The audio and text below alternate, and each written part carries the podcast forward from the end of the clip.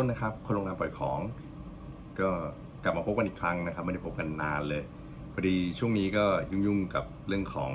pre-opening project นะครับ ก็อาจจะเห็นสไลด์ที่ได้ดูไปตอนต้นแล้วนะครับ ก็มีหลายโครงการที่เรากำลังดูแลอยู่นะครับ แล้วก็เป็นที่ปรึกษาให้กับทางท่านเจ้าของโรงแรมเจ้าของโครงการในการเตรียมตัวเปิดโรงแรมนะครับ ถึงช่วงนี้จะมีปัญหา เรื่องการแพร่ระบาดของเชื้อไวรัสโควิด -19 แต่ก็มีหลายโรงหลายๆโปรเจกต์ที่ยังดำเนินการต่อนะครับ วันนี้ที่จะมาคุยกันก็คือเรื่องของสิบอย่างที่ควรทำในการเปิดโรงแรมนะครับ หรือ pre-opening นะครับ ตัวนี้ที่อยากจะมาคุยเพราะว่าหลังจากที่ได้เข้าไปเป็นที่ปรึกษาเข้าไปทำตัวเรื่องของ pre-opening แล้วเนี่ย ยังมีหลาย ๆ โรงแรมหลาย ๆ โปรเจกต์ที่ยังขาดความเข้าใจขาดในเรื่องของข้อมูลหรือองค์ความรู้หลาย ๆ ส่วนที่จะเปิดโรงแรมให้ได้อย่างมีประสิทธิภาพนะครับ ก็เลยอยากจะมาแชร์ตรงนี้นะครับข้อแรกที่จะมาคุยกันก็คือเรื่องของ financial analysis ข้อนี้สำคัญมากเอามาเป็นข้อแรกเลยแทบจะครอบคลุมทุกอย่างแล้วด้วย เพราะว่าตัวนี้มันจะเป็นตัวที่บอกเราในเรื่องของรายรับรายจ่ายนะครับ แล้วก็เเรื่องของ cash flow ต่างๆนะครับในโรงแรม การ forecast ของ financial analysis เนี่ย ถ้าเป็นระดับโรงแรมเชนเขาคงจะมองในเรื่องของ GOP นะครับ แต่ว่าในส่วนของที่เป็น individual hotel หรือเป็นโรงแรมที่ manage เอง หรือไม่ได้อยู่ในโรงแรมเชนเนี่ยก็จะมองกันในเรื่องของ net income นะครับว่าทางเจ้าของอาจจะต้องมีรายจ่ายต่างๆ เช่นเรื่องของออการจ่ายดอกเบี้ย การจ่ายเงินต้นของแบงค์ที่กู้มาหรือค่าเช่าที่ดินค่าเช่าตึกอะไรก็ว่าไปนะครับ ก็เพื่อให้ดูในเรื่องของ cash flow ในโรงแรมได้นะครับ แล้วก็ถ้าไม่มีข้อมูลพวกนี้หรือไม่มีความรู้ในส่วนนี้มากพอผมก็แนะนำว่าให้ หาที่ปรึกษานะครับ หรือว่าจ้างคนที่มีประสบการณ์ในเรื่องของการเปิดโรงแรมหรือ pre-opening อะมาเป็นทีมงานนะครับ เช่นอาจจะเป็น GM หรือเป็นในส่วนของเอ่อ operation manager resort manager นะครับลักษณะวิจะช่วยท่านได้นะครับ แล้วก็ทีมงานที่มีประสบการณ์มาเนี่ย ตรงนี้ก็จะช่วยในเรื่องของการวิเคราะห์ ในเรื่องค่าใช้จ่ายต่างๆ ที่ จะเกิดขึ้นนะครับในอนาคตได้อย่างเรื่องของเซลล์เรื่องของรายได้ต่างๆด้วยนะครับ แล้วก็จะบอกในถึงส่วนของ feasibility study ด้วยนะครับ ที่จะบอกได้ว่าโปรเจกต์นี้ควรจะทำต่อหรือไม่ควรทำต่อนะครับเพราะฉะนั้นข้อแรกเนี่ยสำคัญมาก ข้อต่อไปนะครับก็คือในส่วนของ Sales Marketing Plan นะครับ ตัวนี้จริงๆก็ลิงก์ไปถึงข้อแรกด้วยเหมือนกันว่า มีเรื่องของรายได้เรื่องของอะไรที่เรา forecast เพราะว่าในส่วนของ financial analysis เนี่ยเราก็ต้องมีเรื่องของตัว occupancy เรื่องของ rate ที่เราจะวางแผนที่เราจะขายไว้นะครับของโรงแรม อย่างน้อยก็ 5 ปีไปเลย บางโรงแรมก็ทำถึง 10 ปี มองว่าในในส่วนตรงนี้เนี่ยเราจะมีแผนการขายยังไง ปริมาณแขกที่เข้าพักเป็นใคร จะทำเรื่องของ marketing campaign ยังไงนะครับ ตรงนี้ก็ต้องดูรายละเอียดเข้าไปด้วย แล้วก็รวมถึงเรื่องของอย่างโครงสร้างราคาหรือเราที่เรียกว่า rate structure หรือ rate grid นะครับ ตัวนี้เนี่ยก็จะต้องบอกในเรื่องของออช่วง high ช่วง low แล้วก็การทำเรื่องของ revenue management นะครับที่มันสัมพันธ์กับเรื่องของเอ่อ rate structure ที่เรามีอยู่นะครับ แล้วก็เรายังต้องดูในเรื่องของกำหนดกลุ่มเป้าหมายของลูกค้าด้วยว่าในส่วนของ sales marketing plan ที่เราทำไว้เนี่ยอออย่างเช่น ที่ผ่านมาก็จะมีเรื่องของการออก trade show นะครับอย่าง เอ่อ ITB WTM อย่างเงี้ยก็มุ่งเน้นไปเรื่องของตลาดยุโรปเป็นต้นนะครับ แต่ถ้าเกิดสมมติในปัจจุบันโรงแรมไซส์เล็ก ๆ หรือโรงแรมที่ไม่ได้ขนาดใหญ่มากก็อาจจะมุ่งในเรื่องของการทำตลาดออนไลน์เป็นหลักนะครับ ข้อ3นะครับ operation plan นะครับ ก็ตัวนี้ต้องอาศัยคนที่มีประสบการณ์อีกนั่นแหละ ก็คืออาจจะต้องคอยแนะนำให้เราว่า เอ่อ operation เนี่ย จริงๆ คนที่มาดูเรื่องนี้ควรจะเข้ามาตั้งแต่ตอนช่วงออกแบบเลยนะครับ แล้วก็จะได้มาคุยกับทางสถาปนิก หรือว่าทางทีมงานออกแบบว่า เอ๊ะ ตัวการออกแบบพวกนี้ในห้องหรือพื้นที่การใช้งานต่างๆ เนี่ย มันโอเคหรือเปล่านะครับ แล้วก็ facility บางอย่างอาจจะจำเป็นต้องมีเพิ่ม หรือบางอย่างอาจจะไม่จำเป็นต้องมี อย่างเช่น บางโรงที่ผมเข้าไปดูเนี่ยก็จะมีในเรื่องของออทำเรื่องของ laundry ซึ่งในปัจจุบันอย่างที่ผมเคยในคลิปผ่านมาจะพูดถึงว่า laundry เนี่ยเดี๋ยวนี้หลายๆโรงไม่ทำเองแล้วไม่จำเป็นต้องมี เพราะว่าเรื่องของต้นทุนเรื่องของเครื่องจักรหรือคนเองก็ตาม เราก็ส่งข้างนอกนะครับ แต่บางพื้นที่อาจจะจำกัดด้วยเอาซอร์สตรงนั้นอาจจะหายากหรืออะไรก็ว่าไปต้องทำเองแต่ทั้งนั้นถ้าทำเองได้ แต่ ไม่คุ้มกับต้นทุนก็อย่าทำนะครับผมก็ไม่ค่อยแนะนำตรงนี้เท่าไหร่ถ้าสามารถใช้เอาซอร์ได้ก็ใช้เอาซอร์เถอะนะครับอย่างเช่นเรื่องของครัวเรื่องของสโตร์อย่างเงี้ยพวกนี้ก็เป็นสิ่งจำเป็นนะครับ ที่ในส่วนของ operation ก็ต้องเข้ามาช่วยดู เพราะว่าโรงแรมเนี่ยสร้างมาแล้ว แต่ไม่มีเรื่องของ storage หรือหรือห้องเก็บของเลย อย่างเช่นเอ่อมันมีบางส่วนที่เราอาจจะต้องดูเรื่องในเรื่องของเออบัญชีอย่างเงี้ยก็ต้องการพื้นที่เก็บเอกสารนะครับ อย่างน้อยเนี่ยตามกฎหมายคือ 5 ปี แต่บางโรงเนี่ยก็ต้องเก็บถึง 7 ปีนะครับเพราะฉะนั้นมันต้องมีเรื่องของการตรวจสอบการออดิตอะไรกัน มันไม่ใช่ว่าสร้างแรงมันมาเออมีแค่ห้องพักมีร้านอาหารแค่นั้นก็จบไม่ใช่นะครับ เรื่องแบบ the house พวกนี้ก็สำคัญมากในส่วนของ operation ก็แล้วก็ยังมีเรื่องของมาตรฐานอื่นนะครับ อย่างเช่นเรื่องของความปลอดภัยเป็นต้นนะครับในตลาด โดยเฉพาะตลาดยุโรปอย่างเงี้ยก็จะมีเรื่องข้อจำกัดว่าถ้าเกิดสมมติรับเอเจนต์ยุโรปมาก็จะมีเรื่องของ ส่วนความปลอดภัย เช่นสระว่ายน้ำสระเด็กกับสระผู้ใหญ่ ถ้าเกิดสมมติติดกันก็ต้องมีเรื่องของความสูงของรั้วกั้นให้แยกกันระหว่างสระเด็กกับสระผู้ใหญ่ไม่สามารถปีนข้ามกันไปมาได้นะครับ เพื่อป้องกันในเรื่องของน้องๆอาจจะข้ามไปสระผู้ใหญ่ที่มีความลึกเกินนะครับ อาจจะเกิดอันตรายได้ แล้วพอถ้าเกิดเราจะมาสร้างทีหลังบางคน ไม่ได้ออกแบบไว้ก่อน ก็จะดูแบบขัดหูขัดตาดูไม่ค่อยเข้ากับสิ่งที่ออกแบบไว้ในทีแรกนี้เป็นต้นนะครับ หรือในส่วนของตัวห้องพักเองนะครับ ในตัวของรั้วหรือหรือตัวระเบียงเนี่ยก็ต้องมีความสูงที่ไม่มีส่วนของที่ปีนขึ้นไปได้นะครับ สูงต้องเกิน 110 เซนโดยที่ถ้ามีส่วนที่ปีนได้ก็นับจากส่วนที่ปีนไปอย่างเงี้ย condition พวกนี้บางครั้ง ดีไซเนอร์กับ operation ก็ไม่เคยคุยกันนะครับก็จะไม่ทราบว่าเอ๊ะจริงๆแล้วในส่วนนี้มันมันจะต้องมีข้อกำหนดอะไรพวกนี้ด้วยหรอ แต่พอจะไปสร้างเพิ่มก็เออ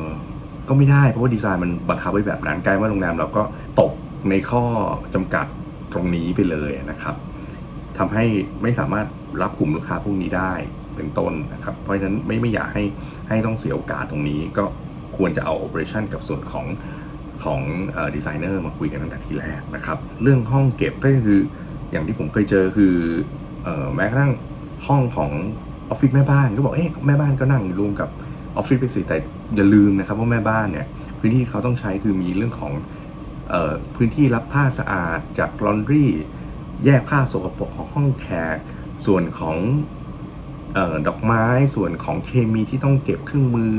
เออเครื่องขัดพื้นเครื่อง ดูดฝุ่นอะไรนี้อีกเยอะมากนะครับ คือถ้าเราไม่คิดถึง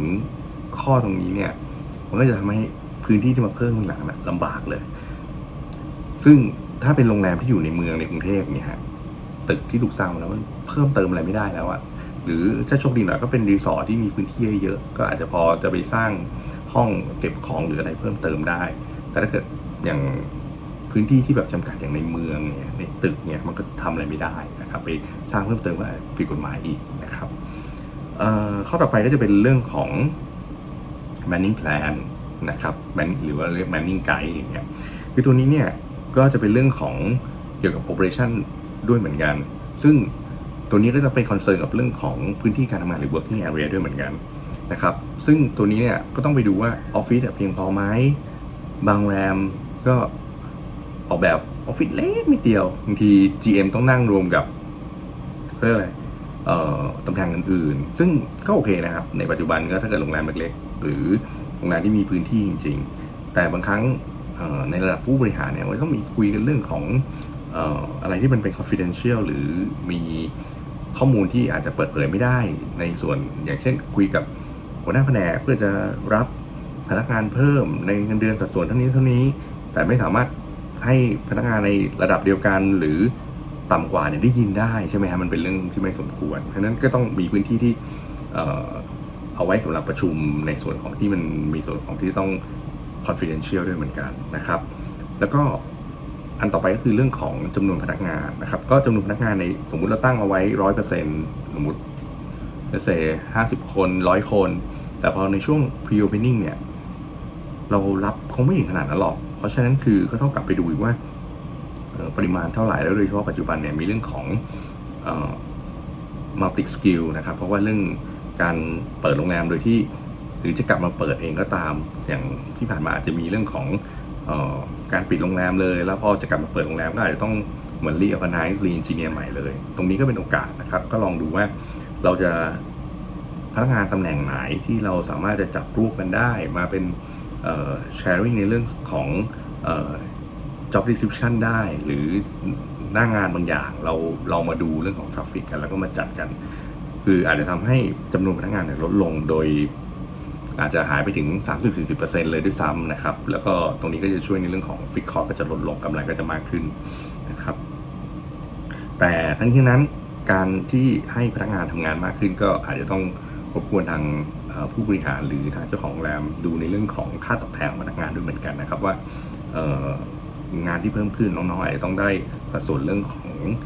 ผลตอบแทนที่ที่ดีขึ้นด้วย แต่โดยรวมแล้วเนี่ยค่าใช้จ่ายเราอะลดลงแน่นอนนะครับ แล้วก็อะไรที่เป็น outsource ได้ก็ outsource ซะก็ย้ำอีกทีหนึ่งนะครับว่าตรงนี้ตัวที่เป็น outsource ก็ outsource ไปเถอะนะครับค่าใช้จ่ายมันดูสูงขึ้นกว่าแต่ในส่วนของความยืดหยุ่น หรือความคล่องตัวในการเพิ่มหรือลดค่าใช้จ่ายเนี่ยมันมีสูงมากกว่านะครับ ก็ลองมานั่งช่างตรงวัดกันดูหาสูตรคำนวณหรือลองหาเทียบดูว่ายังไงนะครับ ว่าค่าใช้จ่ายที่เกิดขึ้น ส่วนที่เอาเอาซอกับจ้างเองอันไหนจะได้มากน้อยกัน แต่ต้องมานั่งดูในเรื่องของเรื่อง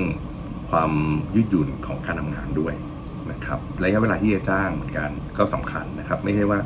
จ้างมาล่วงหน้าค่อนข้างนาน มันก็จะทำให้เจ้าของเนี่ย เรียกได้ว่าต้องเสียเงินหรือเสียเงินเดือนในค่าจ้างเนี่ยนานเกินความจำเป็น อย่างเช่น เดี๋ยวนี้ปัจจุบันอาจจะ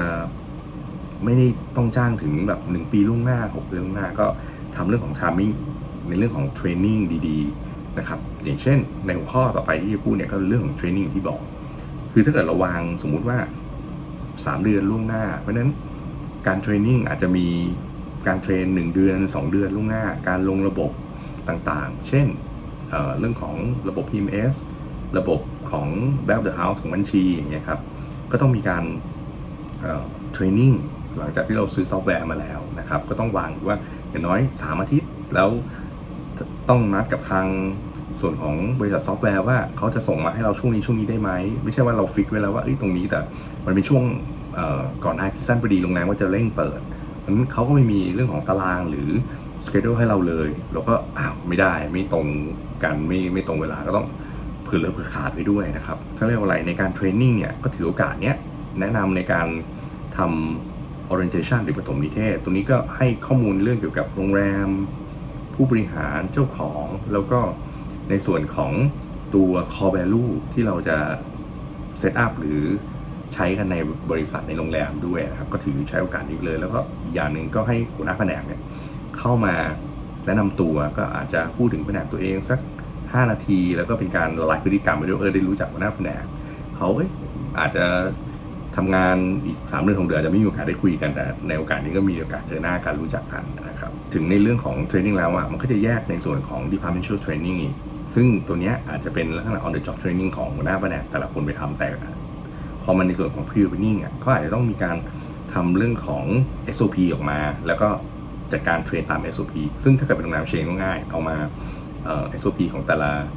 แผนกแต่ละโรงเนี่ยมาแล้วก็นั่ง train กันตาม SOP เลย แต่ถ้าเกิดเป็นโรงแรมที่ individual นะครับ ก็ขอให้ set up เรื่องนี้กันขึ้นมา แล้วก็ train กันตามstep ไม่ใช่ว่าไปถึงหน้างานรับแขกแล้วแล้วมัน on the job training ซึ่งผมว่าก็ไม่ถูกนะ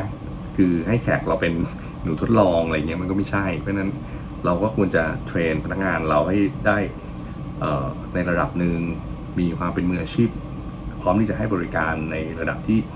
ออกงานได้พูดอย่างนั้นละกัน แล้วก็จะได้ไม่เกิดการ complain ทีหลังด้วยนะครับรีวิวหรือ feedbackของแขกในการรีวิวโรงแรมก็จะดีด้วยนะครับ ถ้าถ้าไม่ได้เกิดปัญหาตรงนี้ อย่าลืมเรื่องของ attendance sheet ของการ อบรมด้วยนะครับ ก็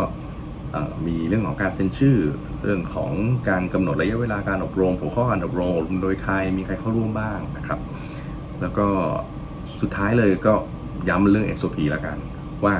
สุดท้ายก็ต้องทำออกมาเป็น black and white มี SOP ที่แน่นอน มีหัวข้อของ SOP มีฟังก์ชันงาน แล้วก็เก็บไว้เป็นแต่ละแผนกเก็บไว้ในส่วนของ การ retraining อีกรอบหนึ่งก็ได้นะครับ แล้วก็มาเป็น reference พอสุดท้ายถ้าเกิดสมมติอย่างเป็นแบรนด์ก็จะมีแบรนด์ standard เป็น SOP มา แต่สุดท้ายก็ต้องทำ local SOP อีกทีหนึ่งนะครับ ก็ก็ต้องมาปรับกันหน้างาน หรือแต่ละโรงก็ลองดูว่าจะเอาองค์ความรู้ของประสบการณ์ของหัวหน้าแผนกแต่ละคนเอามาปรับเอามาใช้กับที่โรงแรมที่กำลังจะเปิดได้ยังไงบ้างนะครับโอเค อันนี้ก็เป็นแค่5หัวข้อแรกนะครับที่ หรือ 5 อย่างที่ควรจะทำสำหรับการเปิดโรงแรมยังเหลืออีก 5 อย่างนะครับ เดี๋ยวคลิปต่อไปยังไงผมจะเอามาเสนอแล้วก็มาให้